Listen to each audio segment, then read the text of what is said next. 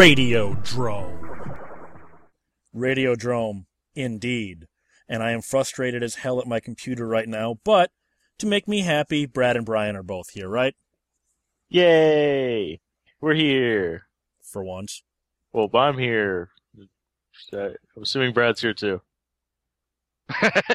Asshole. yeah, I'm here.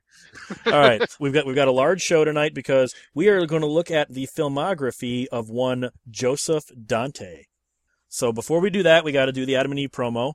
Go to adamandeve.com, use the promo code guys, Drome, and you get 50% off of a single item. You get 3 free DVDs. You get free shipping in the United States and a free mystery gift, all for using the promo code DROME at adamandeve.com. I'm a big fan of Joe Dante. Mm. Brad, I know you are, so I'm going to kind of skip you because you and I have already talked about this numerous times off mic. Brian, where does Dante fit with you for filmmakers? I don't know why, but like a lot of the stuff, like when I grew up, like my parents just introduced me to a lot of it. So I mean, just he's kind of one of those those directors. Like I I have a deep love and admiration for him just because so many of his movies are ones that I grew up with. What was your first Dante flick? The first one that I can really remember ever seeing was uh probably either like Inner Space or uh or The Burbs. It was you didn't grow up with The Howling or even Gremlins? Definitely seen Gremlins uh, when I was a kid, but I, I don't I don't know that I had seen it before I saw one of the other two. What about you, Brad? What was your first Joe Dante movie? It was probably Gremlins. I remember seeing that for the first time when it hit video. When I was growing up it, it, in the 80s, I watched Gremlins a lot. I know that that would have been the first one, but I also, when I was a kid, I watched Explorers a lot too.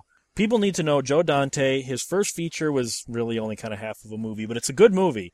But he started off working with Roger Corman, and he worked in Roger Corman's trailer division. And he cut a lot of the what we consider classic movie trailers that, that Corman made. And then he was him and Alan Arkush were, were both given the the project of either they could do Rock and Roll High School or they could do Hollywood Boulevard. Alan Mhm. Arkush chose Rock and Roll High School, and Joe Dante chose Hollywood Boulevard, which really is only half of a movie because it also uses a bunch of stock footage from other Corman flicks. What do you guys Yeah. think of? Let, let's start right at the beginning with Hollywood Boulevard. I never saw Hollywood Boulevard. Really? No, I never did. I never did see that one. The first Dante movie on his filmography that I'd seen is Pir- is Piranha. I I have not. I I don't know that I've ever actually even heard that title even. It, it it it's a it's a really good movie, and he really does integrate the Corman stock footage quite well. It's basically Candice Rialson, who Brad loves from Chatterbox. She comes to Hollywood and gets sucked in by Dick Miller as her sleazy agent, and she gets involved in all these low budget movies that are basically Death Race 2000, using the footage, Big Bird Cage, using the footage, and things like that. And it's kind of a parody of what low budget Hollywood was. It was kind of a parody of what working for Corman was. I've seen Hollywood Boulevard too. Does that count? No, because Dante didn't have anything to do with that. I actually liked that one too, though, and Ginger Lynn was damn good in her first non-porn role. I know I watched that one because I'm a, I'm a, I'm a really big Eddie Deezen fan. I liked Hollywood Boulevard too, but but Dante had nothing to do with that. Well, th- then we move on to Piranha, not the crappy remake, not the crappy 1995 remake, not the James Cameron pseudo sequel, the original 1978 mm-hmm. Piranha. I really, really like Piranha. I, I like it a lot because it's yeah, it is like a you know like they're releasing this you know B movie version of Jaws, whatever. It kind of has similar marketing and everything, and you know there are similar ideas and things. But what I do like about what I do like about Piranha is that it's more or less it's it's played pretty straight. Uh, you know, as straight as you could do a movie that has a bunch of piranha trying to kill you. I mean, the characters in the movie are they're taking the situation very seriously. It's, It it's, is- it's one of those movies that is both funny, but it's not. is. But, it's not funny at its own expense, if that makes sense. Yeah, because the the characters in the movie don't know it's funny. The the characters in the the characters in the remake do know it's funny. The characters in Piranha 3 Double D they know it's they know it's trying to be funny. Um, Unfortunately, the 1995 remake did that too. I don't see now. I don't remember much about that one. But the uh, but but this one, when you see the when you see the two main characters in the 1978 Piranha, they are they're treating the situation much like the characters would like in a Jaws movie. You know, yeah, it is humorous when you see all these little fish, all these little fish swimming around and and killing people and sticking to their skin and, and and all of that. Yeah, yeah, that's kind of a humorous sight, you know. I mean, it's done in good fun and everything, but I like I like that you have characters in this movie that that don't really realize the outlandishness of their situation. Oh well, yeah, I I think actually Brad summed that up pretty well. Is that yeah, it's just that that good separation to it that it's it does have that humor to it without being a comedy. It's, it's got that great line in the trailer where Dick Miller's on the phone with somebody, and he and his assistant comes up and he goes, "Sir, about the piranha. I told you stop bringing up the goddamn piranha. What about them? Mm-hmm. They're eating the guests, sir." yeah, yeah, yeah, and and I, yeah, and I'm not saying that like uh, that you can't do a movie like that where it's very, very, very much played for laughs. I've seen movies that do that all the time, and they are very funny. Like your Shark Attack Three with the superimposed guy on the jet ski riding into a shark's mouth. You know, I mean that's funny. That's that's that's that- that's got That Yeah, was serious drama. John Barrowman standing there. So, want to go home and I can eat your pussy? You know, stuff like that. Like Even funnier since he's gay. Right. Yeah, movies like that can be. Of, of course they can. Uh, you know, I, I talk about movies like that all the time, but but it is still refreshing when you see a movie like Piranha. And I'm not saying that there's not silliness in Piranha. Of course there is, but it is nice when you have at least like that kind of separation between a couple of the the main characters that are in that movie and again like like I said they are being very straightforward about the situation. Right, and uh, up to you know Piranha and Hollywood Boulevard, Hollywood Boulevard being more of a parody, you started to see some of that, and the only way I can put it, and I know Dante would like this, would be his Looney Tunes style of directing, which you don't see a whole lot of that in Piranha, nor his next film, The Howling, which is I love The Howling. I think The Howling is a terrific movie and it's extremely well made. Yeah, that, that's always been one. I, I think. Uh, I think growing up, I'd seen the second one before I ever actually got around to seeing the original Howling. So did But I. uh, yeah, I mean, it's it's a it's a very uh, it- it's a very nicely paced horror film that I I I mean, I feel bad for the series because it it was just as it went on getting more and more outlandish. But but yeah, it's it, it's just it's paced really well. I thought Dee Wallace was fucking awesome in this one. that standout that standout scene at the end where she turns into a wolf on live television and they have to kill her. It's just fantastic. The Howling is, I, you know what? I I like Brian. I I think I did see the second one before I saw, but that was that was mainly I think it was on TV or something. Like, Yeah, the, was the second one I remember being that was a staple of HBO. Oh yeah, yeah, and I'm sure that that's where it was. Yeah, like it, I'm sure it was on HBO when I was a kid, and I happened to see that. So it was my first Howling movie and my first Reb Brown movie. Um, but then yeah, I yeah I saw, I haven't you know, The Howling isn't one that I rewatch a lot. Like I watch American Werewolf in London a lot more than I watch The Howling. I like them both, but American Werewolf in London has a huge special place in my heart. So that that one that one was always more sentimental sentimental to me than the Howling. But the Howling in and of itself is is a fantastic is a fantastic movie. If it's on, I'll watch it. I haven't seen it as many times as some other people have. I haven't seen it as many times as I have as I have a lot of other Joe Dante movies. But I do I do like the movie a lot. And see, for me, I, I love the film, and it was one of the first films I hosted when I worked at Channel 32. So I got to Mhm. show that on Halloween one year. So I, I listened to all the commentary tracks, read everything I could. And The Howling is, is a movie that you can't tell it's as low budget as it is. You keep hearing them talk on the commentary about how they had no money, but the film doesn't look like they had no money because of the way he shot it. And it, Dante has this, and I'm, I'm not going to get it as an exact quote, but basically he said there are two types of color movies out there. Movies that are in color and movies that are color movies. And he decided to make a color movie. So it's full of all those gels and the, the colored Yeah. lighting that just adds so much mood to the scenes. And I Mhm. love that.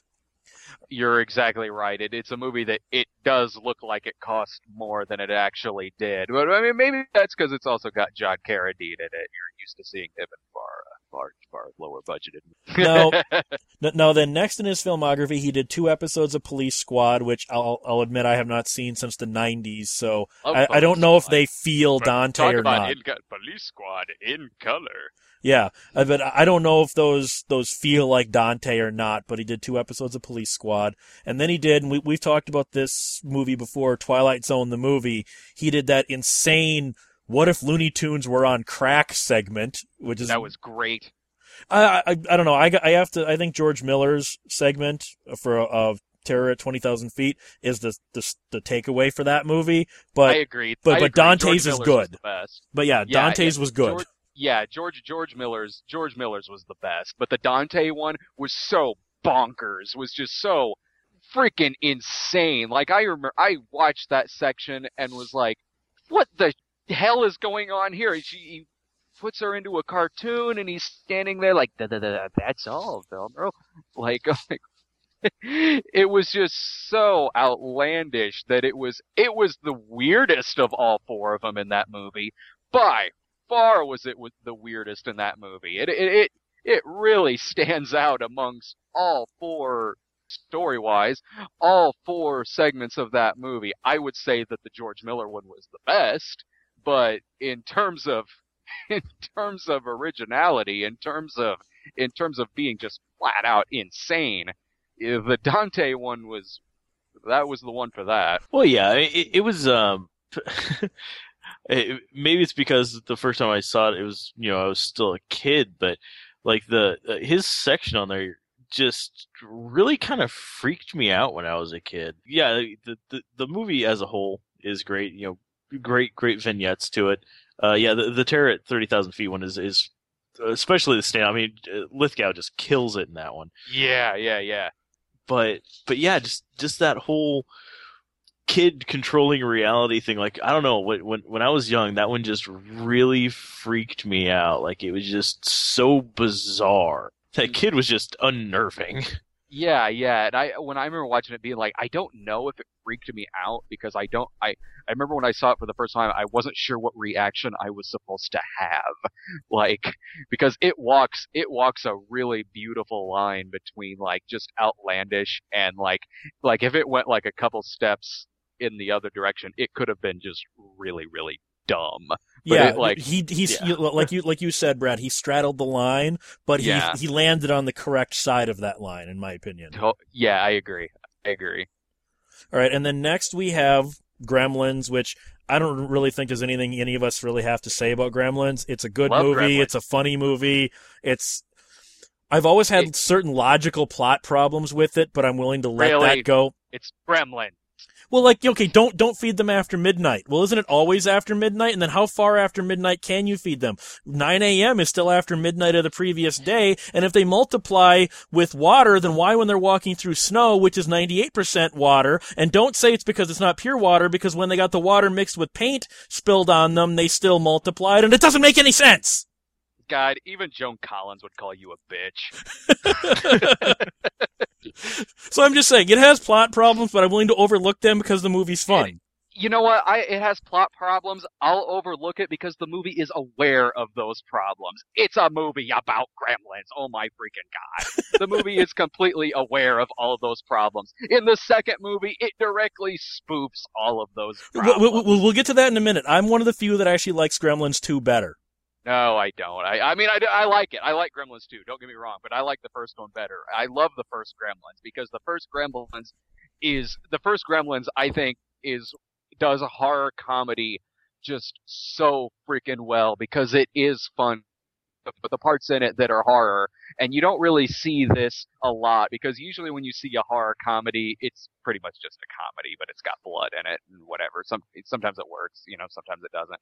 But in this movie, when it's funny, it's pretty funny. But when it's got moments in it that are kind of horrific, it feels like a horror movie. Like Stripe junk, Stripe jumping out of the fuse box. Stripe jumping out of the fuse box. The part with the uh, teacher getting his hand bitten off. the part with uh, the mother alone in the house with all the gremlins in it, and "Do You Hear What I Hear?" The, the, the. Christmas tree, the gremlin in the Christmas tree. Yeah, yeah. So yeah, I- just don't think there's a lot we need to say about Gremlins because we're just going to be reiterating what what other people have said because Mhm. Gremlins is a classic despite my plot problems. so I'm not even going to let Brian talk on that one. Next one is Explorers. I'll admit I liked this movie at the time. I did. I have not. Yeah, I, I have have not seen it in problems with that 20 years. I have plot problems with that too. I mean, what the heck? Man, you can't build a freaking th- spaceship out of a tilt-a-whirl. That's not gonna work. You can't get up to space in that thing. Screw that movie. All right, there, Prometheus boy. So, uh, all right, now I, I have not. I have not seen Explorers in about 20 years, so I really can't comment on whether the film's held up well or not. I'm going to kind of have to defer. Explorers, does it hold up?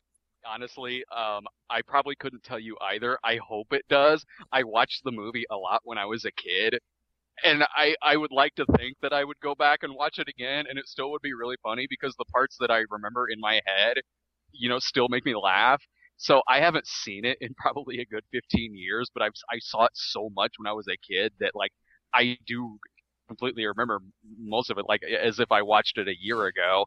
Like I like it when they go to when they they get up in those eight they go into space and the aliens are there and the alien says like he's talking like like Bugs Bunny and he starts singing the Mr. Ed theme and he gives the kid that little thing and says it's the stuff dreams are made of. Like he's spouting off all these pop, pop culture lines. I liked that. Uh, I thought that, you know, I thought it was really funny back then, and I, I'm sure if I popped it in right now, it would still make me laugh. And yeah, that that was one that I I think when I was growing up, like I I mean I watched it all the time. I and yeah, I, I feel terrible because I know I probably haven't seen it since I was like ten, but I just I remember having just such fond memories of this one. I mean, it was just it was just I don't know. It, it was it was just one of those movies that just really kind of hit you when you were like that age. It, it, it's kind of a teenage boy's non-sexual fantasy. Next, then we go on to he directed an episode of the Twilight Zone 1985 series called The Shadow Man, which is a really creepy and very serious one about a ghost-like killer that kills teenage or uh, kills middle school boys. It's, I it's haven't seen that. Like, how was that compared to the one he had in the movie? It, it was much darker. This one was not played for comedy or, or being weird at all. This one was kind of the the tone of it came across kind of more lighthearted, but it was uh-huh. basically a slasher flick. It was basically a Yeah. slasher episode, and it had a pretty good twist at the end that I'm not going to ruin because it's Twilight Zone and those are usually pretty good. I admit I didn't see the the twist that they had coming. All right, and then he did two episodes of Amazing Stories, which, as we all know, were not all that amazing. I dude, I haven't seen Amazing Stories since like the the, the mid freaking '80s, so I I couldn't tell you how those hold up. not well. I'd say out of the 44 episodes, maybe eight are still ones that I would go, that's cool. Because I've got the DVDs and I watched the whole series a couple of years ago and went, wow, these are awful. Fantastic. and then he did, you brought up before, Inner Space, another movie that I liked at the time. I haven't seen in probably 20 years, so I can't tell you if it would hold up or not. Yeah, dude. Like I I I'm kind of with you on there. It's probably been 20 years since I've seen it too. The scene that I remember the most was uh the part where he latches he latches onto the back of Martin Short's eyeball. And he's like he's like, "Hold on. This is really going to hurt." And latches this hook thing like onto the back of Martin Short's eyeball so that Dennis Quaid can like see through Martin Short's eyes and Martin Short just grabs his eye and starts freaking out and like falling all over the place and stuff like that. Like I, that's like the scene that I remember the most from that movie. the thing I remember the most is it's not even a scene that's in the movie. It's something they talk about that they, you know, basically what the villains want to do at the end, just enlarge the spacecraft without taking it out of Martin Short. And I just went, oh my God, that would be so disgusting. I kind of want to see it happen. Right? You know, you, you kind of wanted to see that, that alternate ending, didn't you? Yes. What about you, Brian? Inner space? Yeah, it's kind of funny. I was actually uh, I was hanging out over uh, at Sarah's the other day, and uh, uh, we were trying to decide what to watch, and uh, was like, "Oh, we should watch Inner Space," but then everyone voted me down in favor of watching Transylvania Six Five Thousand. Hey, that's Why? a good movie too. I like that movie. I'd rather watch Inner Space. I like Transylvania Six Five Thousand. Geena Davis's fake vampire boobs are awesome. Well, Hell yes. hell yes, they are. All right. Then after Inner Space, because I'm just kind of passing over the ones that we really haven't seen in years because there's not much to talk about. The next one is one of my favorite, an anthology film, I guess technically, would be Amazon Women on the Moon. Ske- like a ske- sketch flick. Yeah, I love Amazon Women on the Moon. That movie is is just so funny to me because it really does feel like what it was almost like if it were a cartoon of what flipping channels at three in the morning on basic cable in 1986 was. Oh yeah, yeah, yeah. Uh, Amazon. Yeah, you'll you'll have to talk. You'll probably be able to talk more about this than me. Amazon Women on the Moon. I haven't seen. If we were talking Kentucky Fried Movie, I could probably name you all the sketches and what order they came in. That's John Amazon Landis. We're not doing John Landis this week. I know. That's why we're not talking about Kentucky Fried. What do you mean? We talked about Twilight Zone movie. We just branch off into both. All right, Brian. Have you? When's the last time you've seen Amazon Women on the Moon? Actually, the last time I saw it, slash the first time I saw it, was at about five in the morning at Brad's bachelor party. The time you saw it at five in the morning. That's oddly appropriate given that movie. we, I oh yeah, yeah, Remember, I was I would have been outside like faced at that point. yeah. You pretty much were. I think we all were, but yeah, uh, like Sam kept bringing up watching it, so eventually she went upstairs and got her VHS of it and put it on. So yeah, I, I remember watching it then for the first time, and and, and yeah, I mean, I I, it, I really like. Uh, I think that's a good way that you put it there, Josh. Is that it, it felt just like like flipping through channels, like especially the way like it just kept coming back around to uh to certain things. It it just had a really cool feel to it. Like it didn't feel like some anthologies have like odd transitions to them or you know uh And, and the- the- the- this one is just set. flipping channels. It's some guy, some you know, omnipresent narrator flipping channels. That's all it is. Yeah, yeah, yeah. So there doesn't need to be any reason for a sketch to end. He got sick of it and flipped to another channel. hmm Exactly. So yeah, some of them just end on the, the, the strangest little notes, and uh, and it's just I mean it was it was a great collection of uh, of different actors in there. I mean, Perfect but, done. yeah, but about anyone you could think of at the time was probably in it. I mean, it was it was great, and it was like the uh, what I think what is it like the the, the first section of it. Uh, I, I'm not sure if it, it's one that uh, Dante did, but like the first one uh, in it was what the uh, the part with uh, Arsenio. Yeah, I, Yeah. I, I can, I still to this day laugh when the VCR shoots the tape back into his face. I still laugh at that. I mean, that was just some of the best physical comedy. Just just the bizarre like everything he touches breaking thing was just genius to me. And, and come on, bullshit or not, was Jack the Ripper really the Loch Ness monster? That's what our conspiracy theory friend always says. And you know, it, it was just just perfect. Now the next film would be, I know all three of us love this film is The Burbs. Yes. Yeah, Oh, that's my favorite. I saw this in the theater and I've loved it ever since. My Me son, too. my son hated it at first, and I made him sit What? through it. At first, I made him sit through it two or three more times. Now he starts to appreciate it, especially because we're living next door to the Klopeks, or at least Oh, well. uh, no, our, our my neighbors are. We actually nickname them the Klopeks because they're that weird. Every now and then Mm. we'll we'll take the dog out, and it's like, oh, the Klopeks are doing something. Did you try bringing him brownies?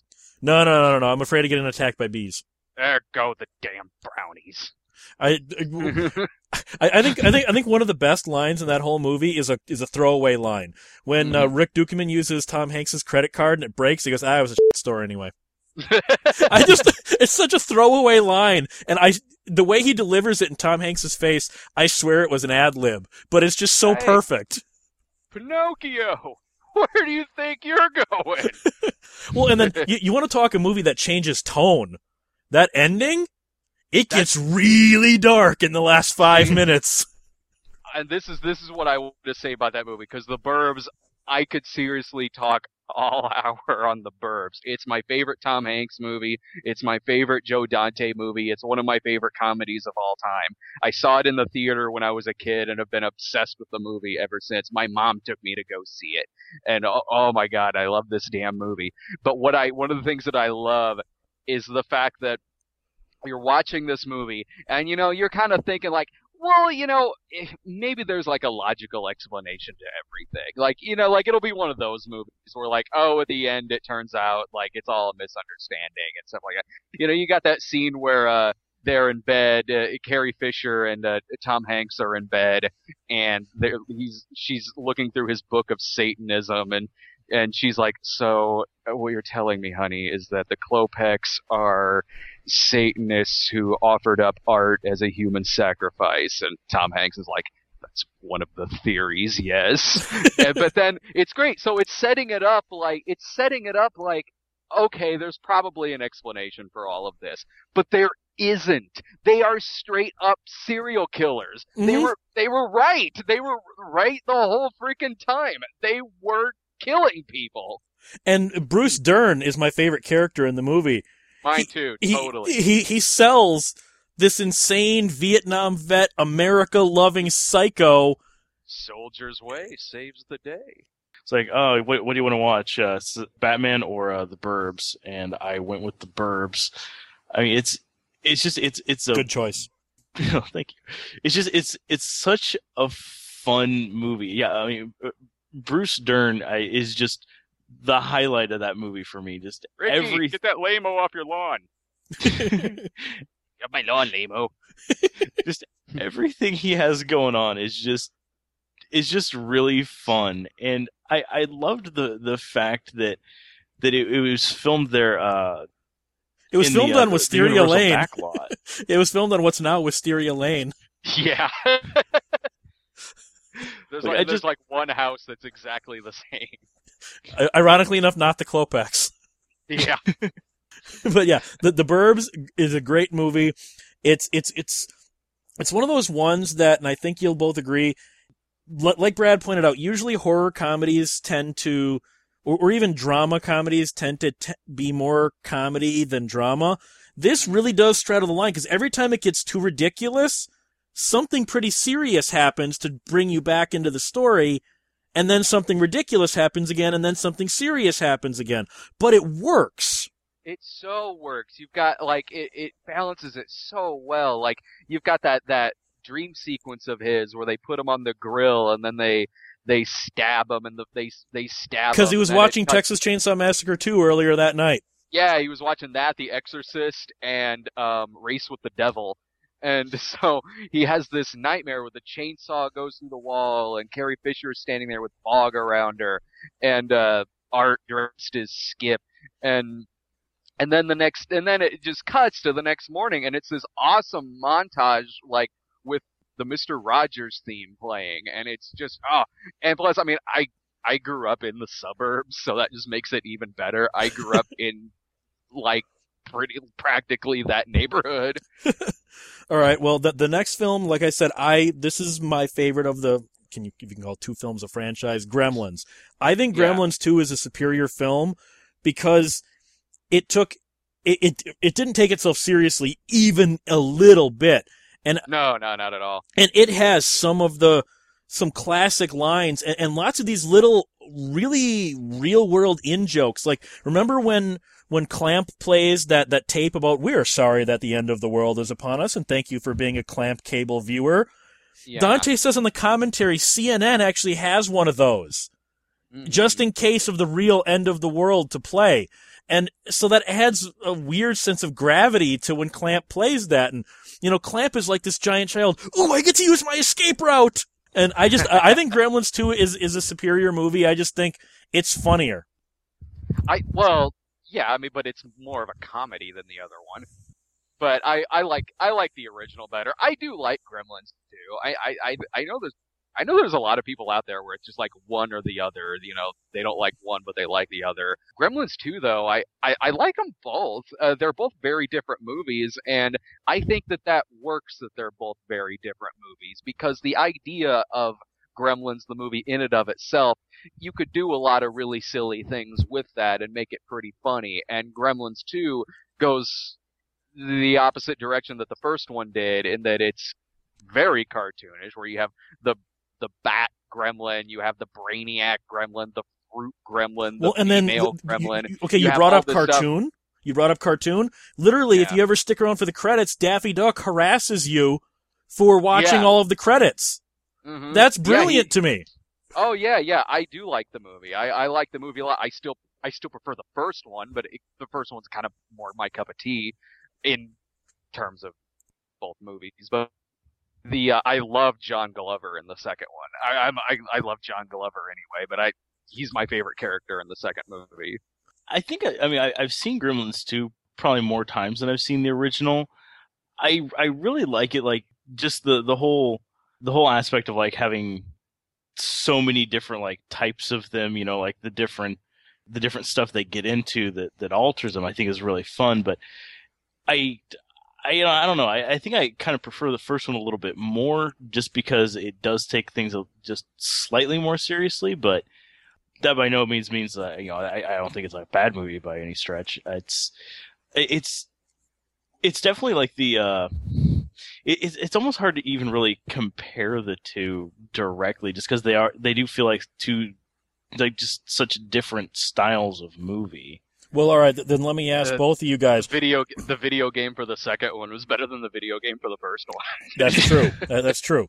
But l- l- let me ask you guys: which which interruption do you prefer better, Hulk Hogan or John Wayne, for the video or the theatrical release for when the Gremlins decide to break the movie in half? John Wayne.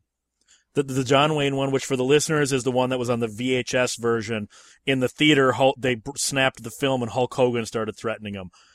I just think the John Wayne one is funnier. How Yeah. th- I, I I think they got John Wayne's son to do his voice or something like that, so you know it mm-hmm. sounds just like him almost. All right, next, I can't speak at all to the next thing. He did a multiple episodes of the Erie, Indiana TV show. I never watched Erie, Indiana, so I have no idea whether those are any good or not. Me neither. I I couldn't tell you in terms of that. Uh, I remember catching a few episodes of it. Was it a Twin Peaks knockoff? No, it, it, it was it was it was it was kind of you know it was very R.L. Stine style. It was a, it was a primetime NBC series, but it was definitely aimed more at kids. Yeah, So it was just kind of meant to be weird Twin Peaks style, but I definitely remember. Kid friendly. I remember the title more than I remember the actual show. All right. Well, then the next one is a movie I love half of it, and that is Matinee. I like Matinee. Matinee, like I haven't seen Matinee in a really long time, but I really like the movie. I like the nostalgia of it and everything. I, I, like the that. I like the fact that it's basically William Castle. But. Yeah, yeah, yeah. the thing I didn't like was the whole coming of age story of the kid finding his first love. That just kept making me going, oh, it's like get know. Get back to the get back to the William Castle stuff. That was the funny stuff. Well, you can have stuff like that in a movie and it can still work. And I thought it worked in that movie. I thought the characters were genuine. They were really likable. I thought they sold that really well. Thought it made it a very, very movie. It's Mant, I half man, half ant, all mant. damn, I need to see that movie. So like, uh, what's so hilarious because I have it on VHS, and the title really sticks out like on the wall, and so I always see it out of the corner of my eye, and I always think that it says Manatee, and I'm like, oh man, I own Manatee. Ah, I never watched that. I should watch. Oh, oh, it's Matinee. Matinee, okay. This is one, yeah, I, I I definitely remember seeing trailers for it, but I don't know if I've ever actually gotten around to watching it. John Goodman steals the movie. Oh yeah, yeah, yeah. He's Well, that's that's basically just saying that John Goodman's in it. So, okay, he's got a really large part in it, and he's basically playing William Castle. yeah. Hmm. He's putting shockers on the seats and stuff like that. Dante did episodes of three TV series I've never even heard of before. Rebel Highway. Rebel Run- Highway sounds like something we should have seen. it does, but I've never seen it. Runaway. Daughters, don't know that, and Picture Windows, never seen that either. So, uh, uh, Brian, unless you've seen either of those series, we'll move on. Yeah, I, I I'm trying to place those names, and I, I, I got nothing. All right, and then his next one was an HBO original movie called The Second Civil War. I Oh, you were telling me love this. this. Yes, I love this movie. It is amazing. It is. It's it's a satire of us basically getting into a second civil war, and it gets progressively more ridiculous as the movie goes along. But it moves from each ridiculous thing so realistically, you could actually see things spinning out of control as fast as they do in the movie. It's really scary. I mean, and you've got a cast to die for. You've got James Earl Jones, Beau Bridges, Roger Corman on the cast, Daniel Hedaya, Phil Hartman, James Coburn, Denis Leary. You've got uh, Jerry Hardin. You've got just this huge cast of characters, and it's just one of the funniest movies out there. That no, it's one of those funniest movies no one's seen. So I highly recommend Second Civil War. I know Brian hasn't seen it because I asked him about it before, and you said you hadn't. I haven't seen it. No, I haven't checked that out. And then the next one would be Warlord: Battle for the Galaxy. I, I haven't seen this either. I think you you mentioned to me last uh, last time that I should check this one out, but yeah, I I, I definitely know I haven't seen it. It was it was a backdoor pilot for a UPN series back in like UPN's second year, Oh, so it had to be good. third year, and yeah, so it, they just aired it as a TV movie. For our British listeners, you you got it on VHS as the Osiris Chronicles, but it's the same movie despite the changed title. It's basically what if Joe Dante decided John Corbett could be Han Solo? It's it, it, it's space opera, and he doesn't have nearly the budget required to do the space opera. And I like John Corbett. Don't get me wrong I do. I like but him. he is not an action rogue hero. Uh, no, he, he, he, I didn't buy him in the role at He didn't all. pull that off. I could. That's weird. I could picture. I give you a picture. You put some gruff on him. It might be. He did that. What was what was that show where he was a gambler on FX, like Lucky or Lucky, something like yeah. that? Yeah, yeah, yeah, yeah. He was. If, if done right, I could see him playing like uh, kind of a darker character. It really wasn't that good, and there were no Joe Dante touches in this. I read an interview with him where he said it was basically work for hire. He basically just took the job, and that was it. Sure. And because it was a pilot, and we've talked about this back in the Jared days, when you're working on an, either an established or hopefully established series, you don't have a whole lot of leeway as director on putting your own style on things. It, it's it's really kind of forgettable, but it's one of those things. If you ever wanted to see Joe Dante handle space opera, Sure. try to find a bootleg. It's not been released on VHS or DVD here, but the Brits got it as the Osiris Chronicles. I was surprised this didn't get picked up. Taking a look at it here, it uh, it was nominated for a primetime Emmy for outstanding hairstyling for a miniseries.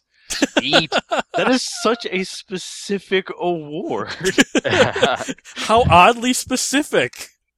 It's almost like they just made it up. Like, well, we got nominate It lost- it lost to- it lost to the Scarlett miniseries. Well, ne- next we have Small Soldiers, a movie I'm kind of divided on. I'm a little mad at what they did in post production because of Phil Hartman, because I think it was very. They claimed they were honoring his memory by cutting scenes he was in of watching him get brutalized because one of the scenes had him getting shot in the head by one of the soldiers' fake guns, and since he really got shot in the head, they said they did that out of honoring. They cut almost ten minutes of of Phil Hartman scenes. I don't know. Don't you take that as kind of insulting rather than honoring the guy by deleting all I- his scenes from his final movie? I don't. Well, well, that's tough. That's tough because it isn't so much. It isn't so much that they're just simply cutting his scenes. I- you know, they are cutting a scene where he's being shot in the head. The I can see both sides on that. You know, what what would be nice is if later on you got to see the full movie. You know, but I can at least see coming from on that uh, because it isn't because if they were just if they just cut down his scenes just because just because it's Phil Hartman and he, and he was killed then th- that would be one thing and that that would be ridiculous but it is a scene of his character getting shot But he, his, his character doesn't it's get and killed. it's being done it's being done comedically and it's being done rather comedically Yeah, I I, It- I think whenever I got around to watching, it was just on like HBO one afternoon or something like that. I was like, well, I'm not doing anything else till work.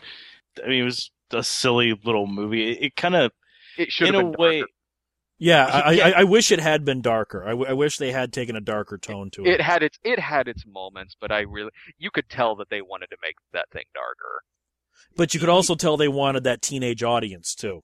Yeah, yeah, yeah. It, it kind of just felt like, like it, I, I, I don't know. I kind of felt cheated in a way watching it because you're like, well, they could have just changed a couple things here, and this could have been like an interesting, almost like Gremlins three type script. I, I mean, like, uh, who, who was it? Like, like, uh, uh, Tommy Jay Lee Moore. The Uh, Kirsten Dunst was in that. Uh, Well, I, I, I really liked uh it- just because I love these guys, like Jay Mohr and uh David Cross. Like I, I loved them. in- And uh, I- wasn't Denis Leary the actual big head of the toy company at the very end of the movie? Wasn't that Denis Leary? yes, yes, Yeah, he was. I think And so, Tommy Lee yeah. Jones was the main toy, and Yeah. I really liked the relationship between the kid and that. Was it an Indian toy? I liked the relationship between the kid and like his toy. I liked that. Like it I'm seemed thinking like the Indian in the cupboard. if, no, no, no, like no, not that movie. Um, I liked, I liked that relationship there. Uh, and it was like it was it was like it was trying to be like Gremlins crossed with Toy Story, and it wasn't really as good as either one of those, but it was okay. It had its moments, like when they're coming to life and it's playing like another one bites the dust and they're tying up Kirsten Dunst, like that was kind of cool. Well, and next he did two episodes of the Night Visions show, which I haven't seen since 2001, so I don't even remember those, but I've got them. He did a short film called Haunted Lighthouse, which I haven't seen of either of you guys. Otherwise, we'll move past that. Mm-hmm. Then he did a movie I still need to see Looney Tunes Back in Action. I haven't seen it. But I've been told I would probably like it. Well, I don't know about that. It has it. You know, there are some really good ideas in that movie, and I didn't really think the movie was all bad. It, it's certainly better than Space Jam, but what it, it falls into that whole deal where like, why did there have to be humans in this? Why is why is Brendan Fraser and Jenna Elfman in this movie? Why did there have to be live action shtick in this? Like seriously, just why? Why does this need to be here? Like it wasn't really like annoying or anything well the villain was kind of annoying but uh but like it was like why can't why couldn't this just have been an animated movie but it did have good qualities to it one that it really is a daffy duck movie and i liked that Daffy Duck's my really- favorite Looney Tunes character, so you, you're sell- Yeah. you're selling me right there. so it is a daffy duck movie and i the movie the movie really is worth watching because of that like it does like daffy there's some really good ideas there like daffy duck quits and so bugs bunny has to now like take all the shots from elmer fudd's gun and like so bugs is sitting there in like a cast and bandages there's some really good ideas here there's a part where they're all in this like animated characters cafe and like porky pig and like speedy gonzales are like sitting at a table and they're sad because they're not politically correct anymore and they're not getting work. And like it shows like Shaggy and Scooby Doo there and there's the animation of them is significantly worse looking than the other characters because the animation of Yeah. Scooby Doo significantly freaking worse but um so there there are really really good ideas in that and some of that works but you mix it in with the live action stuff now, the Timothy Dalton stuff was really good. Like Timothy Dalton plays, he plays Timothy Dalton plays, um, he plays one of the good guys. He plays he plays an action movie star who actually is a spy. So he's playing it as if Timothy Dalton actually is James Bond Okay. and that that's really cool. I, I like that. Like the live action stuff was almost worth it because of that. Because one, I'm a huge Timothy Dalton fan, and the fact that he's playing he, that he's playing like this action movie star, and he actually is James Bond. He actually is like a James Bond type. Is it makes him more of a good guy than in like the Rocketeer, where he played an action movie star who was a Nazi. What about you? what about you, Brian? Looney Tunes back in action? This is one I, I, I took a pass on whenever it first came out because it just I've learned more about it here in the past minute than I have ever. Me too. I mean, I just, watching the trailers for it when it first uh, was was making the rounds. I just was like, oh, okay, cool, Space Jam 2, gotcha. Like, It's and I just- than that. I just didn't didn't care for it just just based on that. It just it didn't look like something I'd be into. And Steve Martin in the trailers really turned me out because I am definitely not a Steve Martin fan. I what do you have against really- him and Godzilla? Oh, d- sorry, different Steve Martin. Steve- yeah, that they're was a like- much better Steve Martin. Raymond and- Raymond and I- Burr is a better and I Steve do Martin than like- Steve Martin. and I do like Steve Martin. I do, but he was he was pretty annoying in this. He plays the villain. He plays like the head of the Acme Corporation. And there's like there's some funny bits there where like Wiley. Coyote keeps trying to like return all of his failed items and stuff like that. Like so that like that has a couple funny moments in it, but Steve Martin he plays it he plays it really too much over the top and it was he plays it almost like Shemp it's like he's kind of trying to be like Shemp Howard and I like Shemp Howard, but like this was just like a little too much. And and I like Steve Martin, but not really in this. All right, then next we have he. It's a, another anthology film. He only did the wraparounds for a movie called Trapped Ashes. I have not seen it, but I've heard it's terrible. Either of you? Yeah. Mm, never heard of it. Okay, then he did two really good episodes of Masters of Horror. Did he did the screw the Screwfly Solution and Homecoming, which are both very political. So if you don't want to see political stuff, avoid them. If you want to see great political satire, both of those episodes are a must must watch. He did an episode of CSI New York called Boo, Okay. which Brad and you and I have talked about that prior. He did a movie in 2009 that still is unreleased called The Hole it still cannot find a distribution deal. And it's like, really, has, has Dante's name lost so much credit that he can't sell a movie anymore? Just, I want to see it just because Joe Dante did it, and he said it's a horror movie. Yeah, oh, and, and apparently it's in 3D.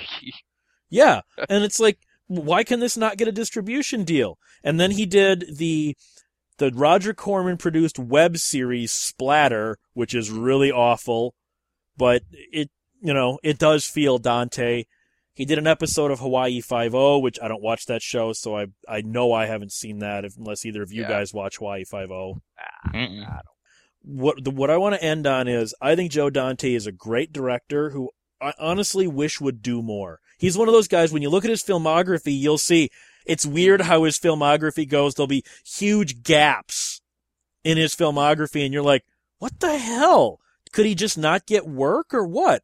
Work, and I'm not talking about episodes of CSI New York or Hawaii Five O. I, I want something that feels like a Joe Dante movie again. Yeah. What are your final thoughts on Joe Dante, Brian?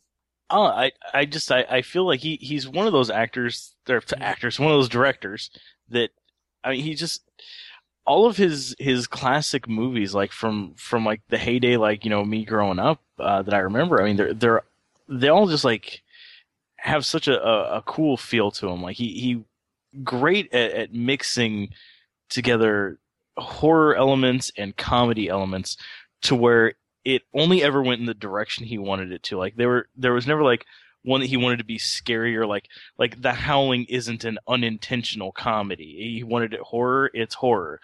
You know, his Twilight Zone segment was perfectly balanced and like stuff like Amazon Women on the Moon is just straight out comedy. Like it, it's just he was so good at targeting exactly what he wanted that I, I think that's just pitch perfect. I mean that's you couldn't ask for something better. What about you, Brad? Your thoughts on The Dante?